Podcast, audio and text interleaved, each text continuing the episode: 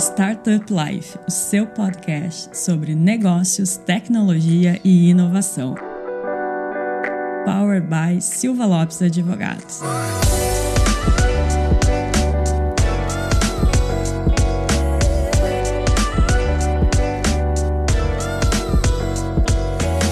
Galera, eu sou a Cristiane Serra e esse é o seu podcast Startup Life. Estamos começando aqui mais um episódio direto da Startup Summit em Florianópolis, mas é um episódio diferente, especial, porque é um Minha Jornada. E o convidado, então, é mais que conhecido, mas também, não por isso, não deixa de ser especial. E a gente estava aqui discutindo, conversando, como que a gente não tinha gravado um Minha Jornada contigo ainda, Cris Freitas, da Cirrus. É isso, Cris. Eu falei, hoje eu vou contar todas as verdades aqui. Mas brincadeira à parte, sempre eu gosto de estar aqui com vocês, de trocar. E foi o que eu falei, falei assim, poxa, como que a gente nunca gravou? Falando sobre a minha jornada. Tu percebeu que esse é o primeiro episódio que só tem Cris. É isso. Eu falei, Lion, você vai ouvir isso, então agora está dominado de vez, né? Acabou, não Acabou, tem mais Lucas, não, tem, não mais. tem Dani, não tem mais ninguém, é só ninguém. Cris. É isso. A gente vai montar o nosso, né? de, de frente com os crises. com os crises.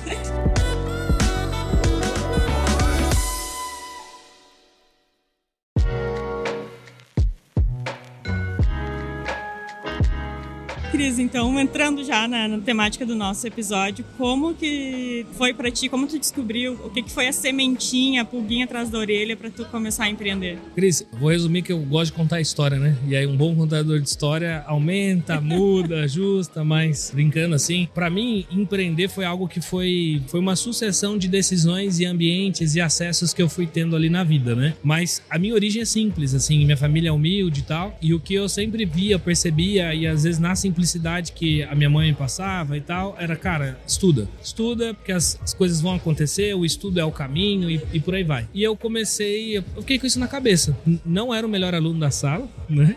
Como um bom comunicador, era um terrorzinho, dependendo do contexto. era da turma do fundão. Era da turma do fundão. Geralmente era alguma ressalva sempre de, porra, o Cris não para de falar e por aí vai. E... Engraçado, eu acho que é uma característica de Cris, porque as reclamações das professoras pros meus pais era sempre, ela é uma ótima aluna, só que ela conversa conversa. Eu falei, eu tava vendendo ali, eu não sabia, né? Mas enfim. E aí, nessas, assim, em determinado momento, quando eu tava ali pra 14 anos, mais ou menos, eu falei com, com meu pai na época, eu falei, cara, queria um videogame. Então, na época, nem lembro exatamente qual era, se era Nintendo, se era a versão 1 do PlayStation, enfim. E aí, no final, ele falou, beleza. Só que ele foi e me matriculou numa escola profissionalizante. Eu não sei se a galera que vai ouvir sabe isso, mas tinha um lugar que você ia fazer datilografia e Sim. etc. Eu já era meio já digitalzinho, que era num teclado de computador computador, mas ainda era a mesma paradinha ali. E ali, Cris, eu tive o primeiro contato com contábil e a área, na época, chamava-se de informática, que era uma escola que ensinava isso. Um bloquinho de ensino de apoio administrativo, contabilidade, DP etc. E outro curso era nessa parte de TI, entendendo na época como funciona o Windows, Excel, essas paradas que a galera nem, nem faz mais hoje. E aí, qual foi o meu primeiro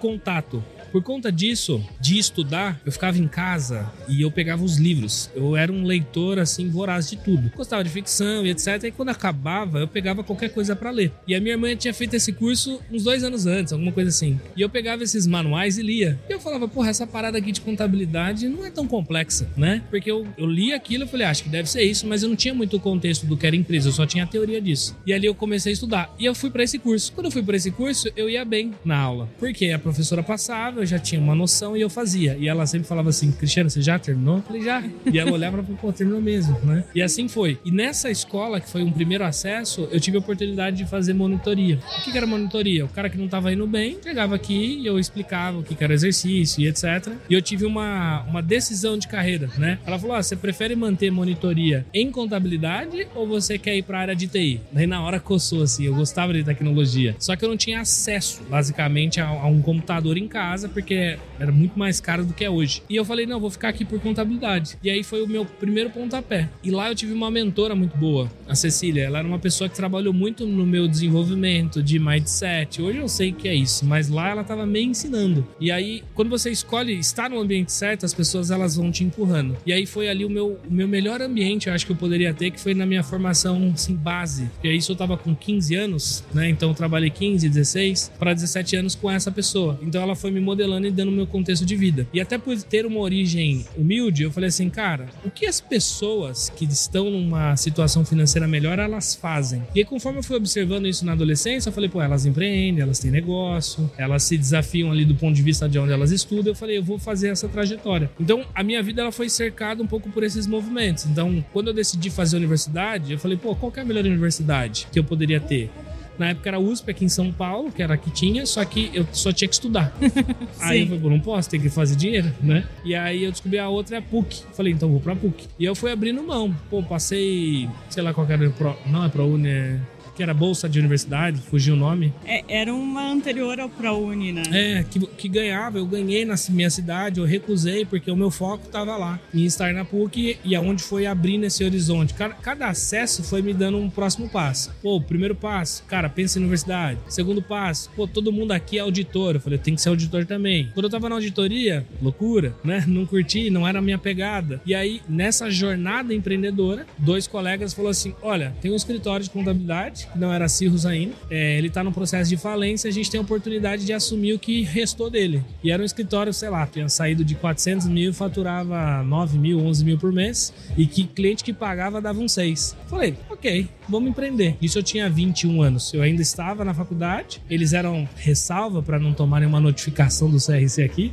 Os meus sócios, eles eram técnicos em contabilidade, então eles assumiam essa responsabilidade técnica, e eu caí na área comercial de relacionamento. Falei, deixa comigo. E aí foi o meu primeiro pontapé empreendendo. Por quê? Assim como vários outros profissionais, advocacia assim, engenharia assim, você fala, pô, vou montar um negócio dentro da minha realidade, dentro Sim. daquilo que eu estudo. E, cara, qual que é o, o ativo? Que você precisa para começar um negócio desse. Ele é baixo, não é igual uma indústria, igual o comércio. Então, fui por esse caminho. Só que na jornada como contador, era muito difícil. Como que eu atendo uma indústria? Como que eu atendo um comércio? E como que eu atendo uma empresa de consultoria? São perfis totalmente diferentes de cliente. Então, lá, isso era 2009, quando eu estava nesse negócio, eu comecei a entender a lógica de como que, as empresas, os negócios cresciam. E aí eu via todo mundo indo para um negócio que é, é nicho, segmento. Eu falei, ué, por que não se arriscar? E eu tinha algumas empresas dentro da minha carteira que eram empresas de tecnologia. E aí eu via esses caras operando, isso em 2009 para 2010. Eu falei, essa questão de investimento é uma diferente, tive que entender como funcionava cada uma dessas coisas. E aí em 2013 eu saí desse escritório com essa carteira pequena de, de empresa de tecnologia e fundei a Cirrus. E eu falei, cara, vou ser a primeira empresa de contabilidade com presença nacional e não regional atendendo empresas de tecnologia. Depois eu descobri que tinha um ou outro cara que atendia um pouco, Sim, mas, mas quem se é, sem posicionou foi a gente. E aí foi dali que começou a brincadeira como um todo. Tipo, Cirrus, a primeira empresa de contabilidade segmentada em startups. E fomos embora. E aí foi uma jornada que eu falei, ah, me reencontrei. Porque lá no começo da carreira... Tinha a questão da tecnologia. Tinha da tecnologia. E eu nem comentei, nesse meio de, de, de jornada empreendedora, eu fiz uma carreira muito horizontal, sabe? Trabalhei em escritório de contabilidade, trabalhei em indústria. E uma das empresas que eu atuei foi a Matera, que é uma grande empresa de software para banco, para instituições financeiras. E lá eu olhava e falei assim, meu, que loucura, porque era gestão à vista, indicador e tal. E aí reacendeu o desejo, né? Só que ali eu tava naquele mundo que, cara, contador tem que ser auditor e tal. E eu acabei saindo de lá. É, e aí depois eu voltei e uni esses dois mundos, que é o mundo de tecnologia, que eu sempre gostei, sempre acompanhei e tal, e a de contabilidade, que é onde eu consegui ali traçar um rumo de carreira e jornada, começando de fato a ser empreendedor. Já tive outro escritório, mas de fato o que eu falo, pô, onde você empreendeu efetivamente, eu acho que é na Cirrus, que eu trouxe todos os aprendizados, aí eu pensei como escala, pensei como crescimento, gestão de time e por aí vai. E Cris, antes da gente entrar propriamente na Cirrus, tu trouxe alguns aspectos que eu queria que a gente retomasse e conversasse um pouquinho. Legal. Que é, tu foi mapeando, né? O que que tu falou, ah, todo contador é auditor, então também tem que ser. Muitas vezes a gente entrevista empreendedores que, diz, que falam que as coisas foram acontecendo e eles foram aprendendo de acordo com acontecendo. Tu já foi fez um plano plano de ação, digamos assim, né? Tu foi observando e, bom, então eu tenho que fazer isso, eu tenho que fazer aquilo, eu tenho que estudar nessa universidade para poder sustentar. Você falando fica até bonito, assim, mas não era assim que eu pensava, não. Eu juro que eu, eu fazia aquelas metas. Qual que é o próximo passo? Então, por exemplo, na, na família, meus pais, eles nunca se formaram. Então, na minha cabeça, assim, ó, tem que estudar. Uma coisa eu tinha, que era buscar o desafio que você falou. Ah, qual universidade? Cara, não é qualquer. É qual universidade que é, é, é é mais estratégica, é mais interessante, ou que vai me fazer evoluir. Muito nessa parada, assim, meu, quando você não sai do nada, você fala assim, ó, aonde eu preciso ir para ser bem sucedido. Então, na minha cabeça, é uma boa universidade, vai me dar um bom acesso, mas, Cris, eu nunca planejei isso dessa forma. Uhum. Quando eu comecei a planejar dessa forma, quando eu entrei na PUC mesmo, que daí eu entrei numa realidade, eu falei, putz, e agora, para onde vou? Pouco antes, porque a matéria era em Campinas. E aí, é, eu morava numa cidade distante aqui, né? Aqui, eu tô achando que eu tô em São Paulo, né? Em São Paulo eu morava numa cidade um pouco distante.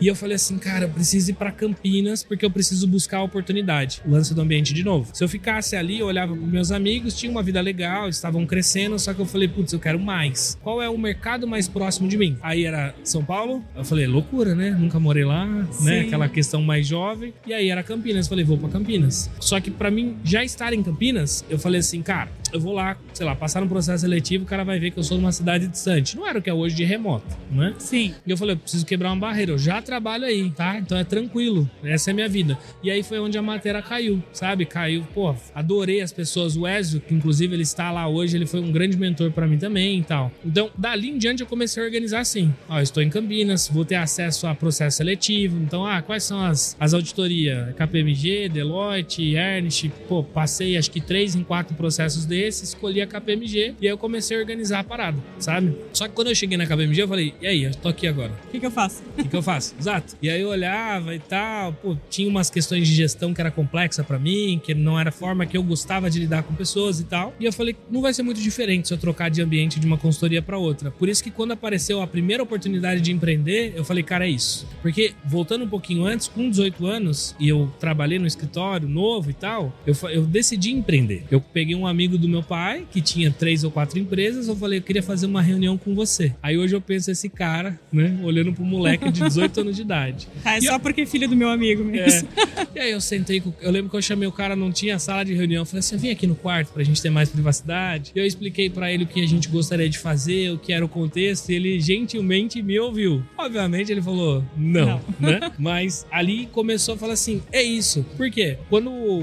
o... eu nunca fui uma pessoa assim, pô, de, de reclamar da vida. Eu sempre olhava as coisas e, e aprendia a ser grato pelo que eu tinha, o que eu estava evoluindo e respeitar a história do outro. Então, toda vez que eu via alguém bem, um colega que, pô, sei lá, tinha melhores bens ou situação financeira que eu, eu falava assim: quem é o pai dele? O que faz. E eu, tipo, sempre tinha isso na cabeça, assim, sabe? Então aprender era uma, uma parada que, que eu gostava. Então eu acho que sim, Cris. Pode ser que eu fui conectando e fazendo um planejamento de carreira de uma forma inconsciente, mas confesso para você que lá era, era win. Qual o próximo? Qual o próximo, sabe? Um passinho mas... de cada vez. E outra coisa que tu trouxe, e é sempre, né? Tá, não tem como não estar conectado a palavra vender com empreender, né? Todo empreendedor que a gente conversa, ele sempre começa falando de quando descobriu que vendia. E quando que tu entendeu, assim, que tu era um vendedor? Porque tu falou lá, quando tava na escola, ah, ali, ali eu já vendia, né? Mas uhum. quando que foi, assim, de fato, opa, eu, eu sei vender? Boa pergunta. Eu acho que foi na Cirrus, porque sempre eu achava que eu era um cara de relacionamento. E aí, na minha cabeça, eu tinha uma percepção de vendas como algo ruim. Como se eu, tivesse, sei lá, lembrar da experiência, o cara querer me vender uma enciclopédia quando eu não queria ler aquela parada. Só que aí, com a Cirrus, o que, o que aconteceu? Quando eu comecei ela, eu tinha esse desafio. No outro escritório já, já tinha esse relacionamento, vinha muito por indicação e tal. E eu falei, cara, como que eu vou arrumar cliente? Porque para mim eu conversava sobre, mas era algo novo. E aí eu fui sacar que a, a vendas, ela não é uma oferta, ela é uma transação de uma relação de confiança. Então, uma relação de confiança sobre algo que eu resolvo para alguém. E aí, quando eu percebi que eu não precisava oferecer, eu só tinha que encontrar quem tinha naquela determinada dor e eu era a solução para aquele caso, tirou esse peso de tipo de ser venda. Porque a venda, na real, é isso, cara. Você tem uma oferta e uma demanda. Então, e a gente resolve o problema. Eu olhava, cara, você tem um problema, eu resolvo o seu problema. Só que isso, obviamente, dentro de organizado em um processo, em um método e por aí vai. Então ali eu tive esse start. Eu falei, olha, eu acho que eu vendia lá no passado, porque eu sempre tinha isso. Eu era inquieto, sabe? Eu acho que eu devia ser aquele, aquele cara que dá trabalho para gestor, sabe? Eu ia lá, meu chefe falava, ah, tá na, tem tal desafio. Eu falei assim, o que, que eu posso fazer para ajudar? Né? O que, que eu tenho que ter? E na, naturalmente eu estava vendendo a minha hora, meu tempo, a minha alocação ali como profissional profissional. Mas essa consciência veio, tipo, agora. Mas era, era isso. Então eu quebrei essa crença limitante de que vendas é ruim. A gente vende o tempo todo. Se você quer ser um bom profissional, você quer trabalhar numa boa empresa, se você quiser ser um bom advogado, você vai se vender, porque na realidade você vai promover a você mesmo. E aí, isso na hora que você fala, putz, e eu acho que eu me enxergava sempre como um negócio, né? Então, pô, e eu me colocava muito disponível nisso. Então, para mim não foi uma dor, porque ela não foi algo maçante, ah, vai ter que vender. Não, cara, eu saquei que eu resolvia problemas e os problemas voltavam de alguma forma ali para mim de forma positiva.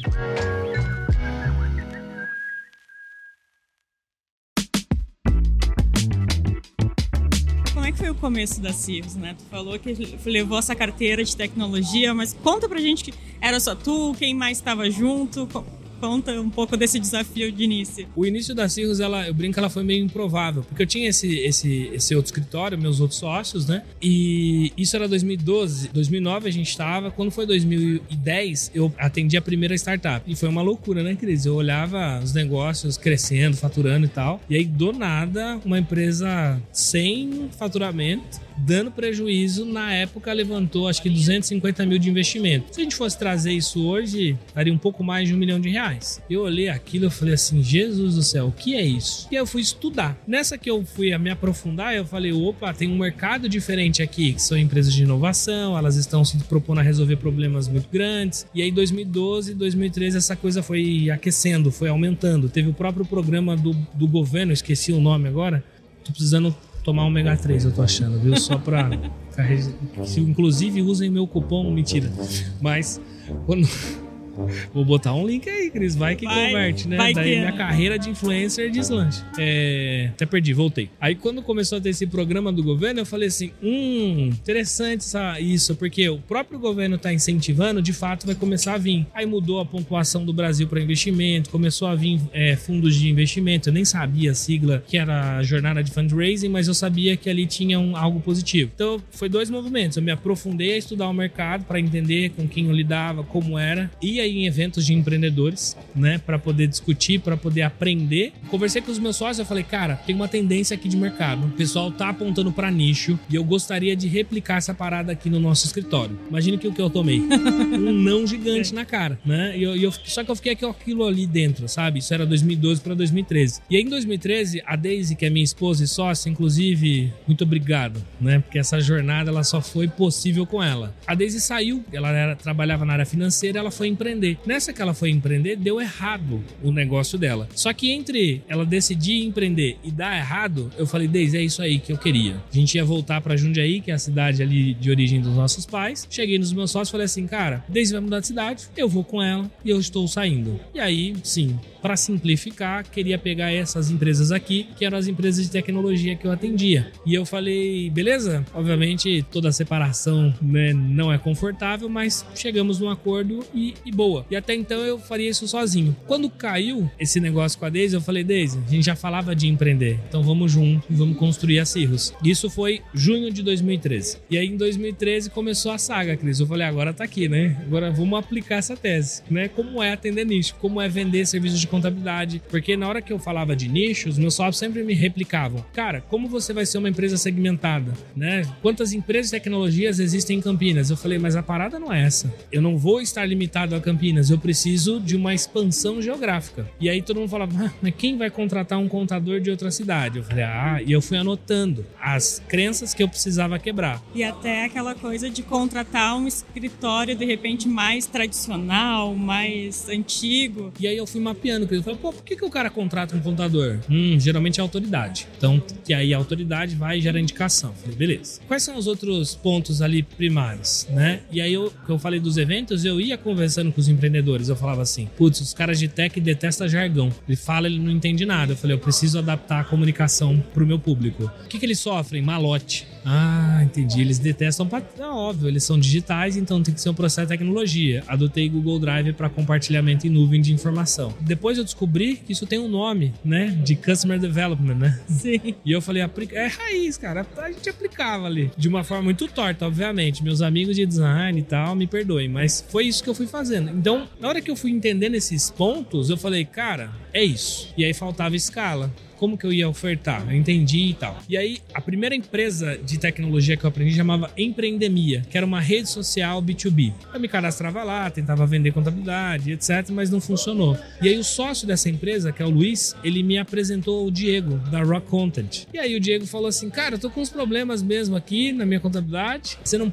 quer falar comigo e tal? Ah, cara, quero. Isso era 2014, 2013, 2014, né? Comendo um pão que o diabo amassou, não tal. E aí eu, ele falou: vem no escritório. Eu falei: top. Só que depois que eu descobri que ele tava em BH, eu tava em Campinas. Aí eu falei: ok. Aí fui pra rodoviária, peguei um ônibus. Na semana seguinte fui para lá. Ele me apresentou o marketing de conteúdo. Eu falei: puta, é isso. Que é uma forma de eu mostrar a minha autoridade, construção de cases no digital, para poder trazer esse cara para um funil de vendas e, e etc. E aí lá foi o Dieguinho que rabiscou meu primeiro plano de marketing. Inclusive, Diego, obrigado. E aí eu falei, pô, e eu fui aprimorando isso. Só que por mais que eu estava produzindo conteúdo, estando no digital, faltava um case. E aí, o, o case eu digo, os clientes, para validar isso. Falei assim, cara, quem contrata esse maluco? Aí a Rock eu fiz um projeto. Em janeiro de 2015, Simpla fala assim: ou oh, preciso de um contador, viraram, virou nosso cliente. Aí a Rock virou cliente, a Hotmart foi um pouco mais para frente. E aí eu comecei a construir os cases de sucesso. E aí se comprovou que é possível sim você ter esse negócio, é, uma, um, um processo de vendas no digital para contabilidade. Obviamente, o começo da transação relacional dos grandes clientes teve um processo que começou no digital, terminou no offline, mas isso eu faço isso até hoje. Mas aí a gente começou a ter os primeiros orçamentos, os primeiros contratos, os primeiros clientes que eu nunca tinha visto. E de várias regiões, aí é outro aprendizado, né? Porque é uma loucura, né? Quando você escala isso a nível Brasil. Mas aí eu falei assim, validado. Então os caras têm esse processo e a gente começou a criar o plano ali de marketing, de crescimento, para poder converter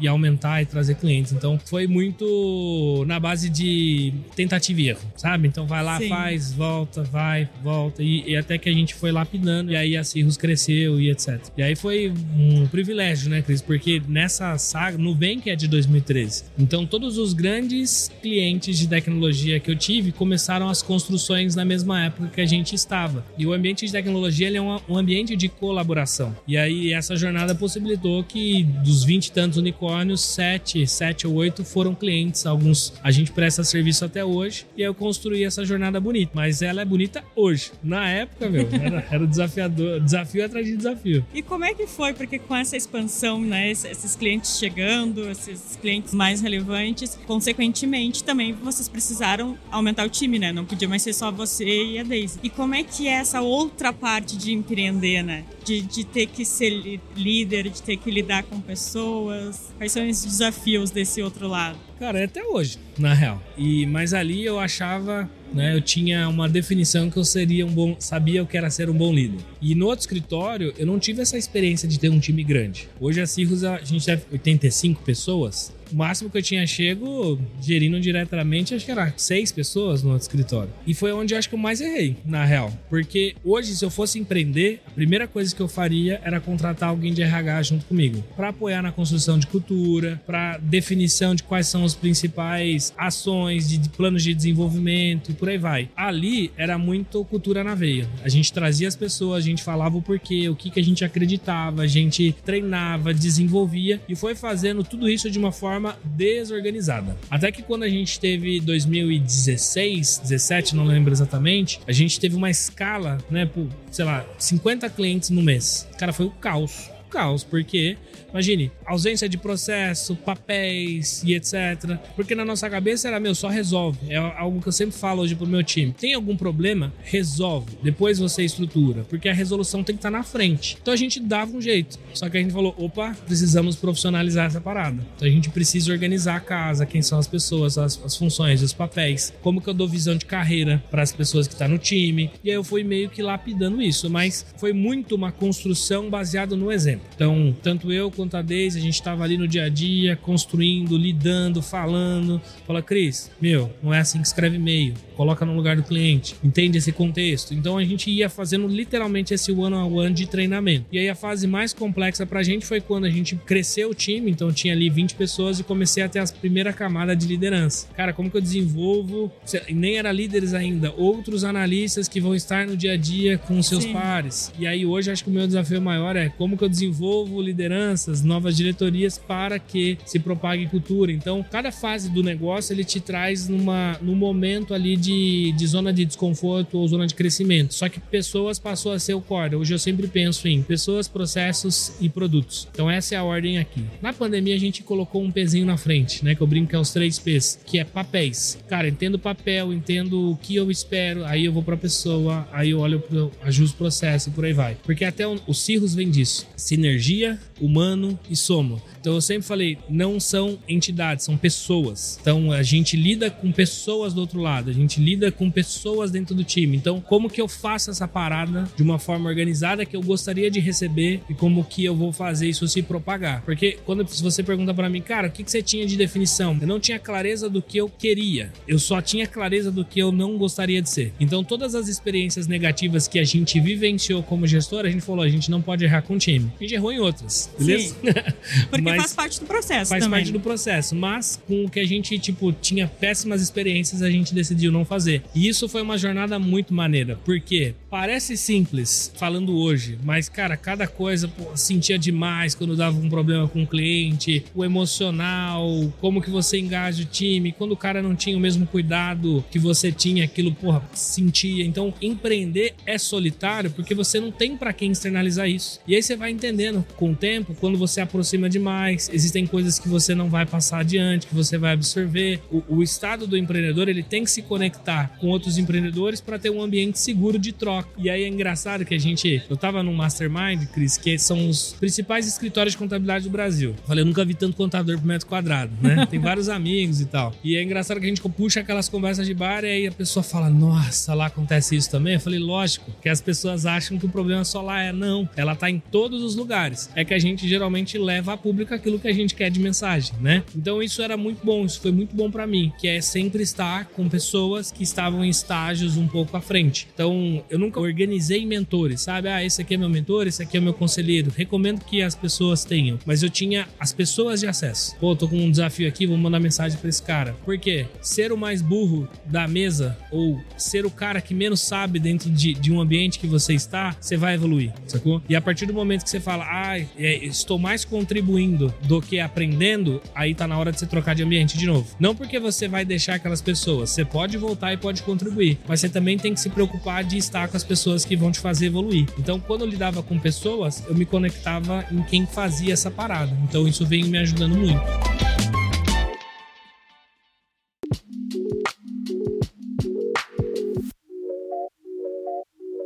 Com esse crescimento da Cirrus, também foi crescendo o lado do Cris se vendendo, né? Então a gente tem o Cris que já foi diretor financeiro da Associação Brasileira de Startups, o Cris que também está junto com o pessoal da Investidores VC, em outras frentes, né? E como até como um influenciador, né? Obrigado por isso.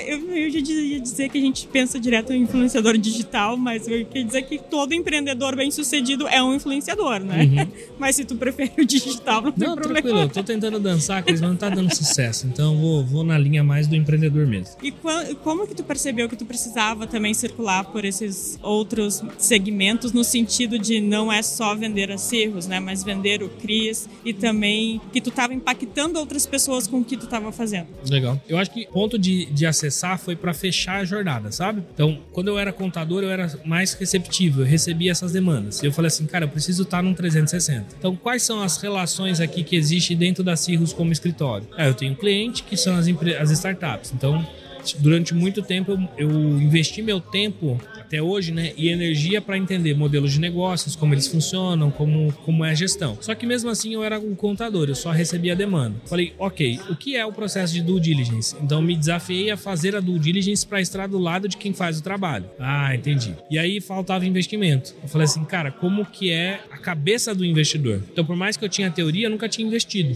E aí eu falei, vou estar na cadeira do investidor também. Então, todos esses, esses momentos de conexão era para fechar esse círculo de experiência de ecossistema.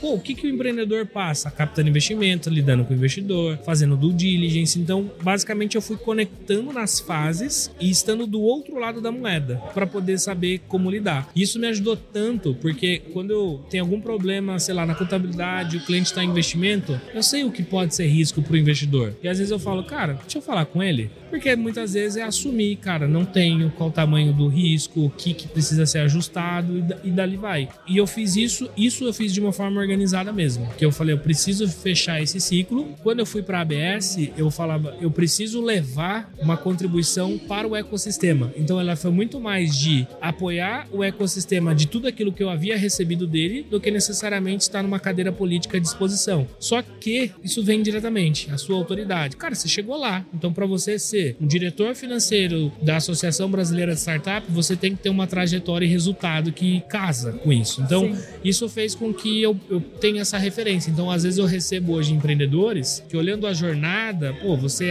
atende startups, você atendeu unicórnios, você é investidor, eu quero que você me ajude. Então, hoje eu tenho alguns, algumas empresas, eu faço essas teses de investimento, eu gosto de investir. A investidores veio a partir daí também. Ele falou, cara, eu preciso do melhor contador de startups do Brasil. O Amuri, na época, eu não estava tão próximo dele. A primeira edição do Investidores não foi comigo, foi com outro cara. E ele falou assim: Cris, porra, falei com cinco caras os cinco caras me indicou, te indicou. Eu falei, porra, é eu, né, Mu? Então você tinha me esquecido. Ele falou, cara, porra, correria. Daí eu voltei a reconectar e fiquei ali presente com ele. Então, isso é um, um presente que às vezes eu recebo, sabe? Dos empreendedores, ou quando eu tô no evento. Em São Paulo, eu tava lá, pô, encontro o cliente, os caras dão feedback espontâneo. Eu falei assim, calma, deixa o cameraman vir, porque eu vou gravar isso aqui agora né? Mas por quê? É o retorno desse trabalho. Então, essas cadeiras elas geram influência. Eu nunca fui muito pelo status, eu fui muito em contribuir para o resultado, mas estar ali te dá autoridade. E aí a autoridade leva, obviamente, o nome da Cirrus também. Então, hoje eu tenho uma, os dois cenários. Então, tem muito cliente que vem a partir da autoridade do Cris, em consequência, é, ele passa a ser nosso cliente, mas eu também tenho a jornada da própria Cirrus, da marca, do mercado, onde eles contratam a entidade e aí eles descobrem o Cris ali como fundador e etc. E isso vai gerando algumas oportunidades. Então, é muito legal. E eu recomendo isso para todo mundo, né? Tô no primeiro negócio,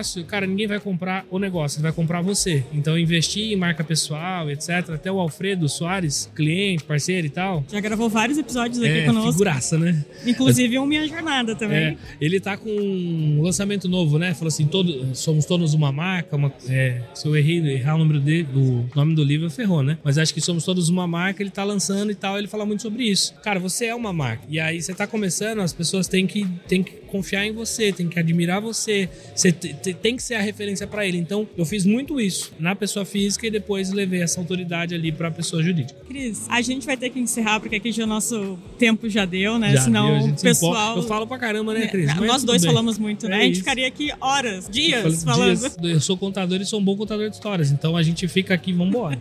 e para finalizar propositalmente, Cris, eu deixei para o final a pergunta que a gente faz nos Minha Jornada no início. Devo ficar preocupado? Vai. É um momento que, que a Cris, jornalista, se, se realiza, que é o momento Marília Gabriela. Ah, que... entendi. Então vai. Quem é o Cris por ele mesmo? Ô, oh, complexo, hein? Vocês não estão me vendo aqui, mas eu dei aquele olhar pro horizonte. Agora eu apliquei uma das táticas que a gente aprende na faculdade de jornalismo. Tu vai amaciando o entrevistado Entendi. até chegar na pergunta capciosa. Cara, eu acho que o Cris por ele mesmo, é... eu sempre fui um cara muito curioso, sim, é curioso e resiliente, sim. Então eu aprendi a respeitar a minha intuição. Então alguém que respeita a intuição é curioso, hoje zero vaidade e sempre disposto a aprender. Essa é uma parada que me evoluiu e toda vez que eu tô num palco, subo num, num palco que não deveria estar, eu volto, resgato e faço esse ciclo. Então eu tento ser melhor a cada dia. Esses dias me provocaram uma pergunta diferente dessa, que é: Cara, o que é sucesso para você? Sucesso é não me arrepender das ações de ontem e ser melhor hoje. Porque acho que todo o resto vem por consequência. Então, esse sou eu. É muito inspirador. Você viu? Olha. Ah, nem ensaiei.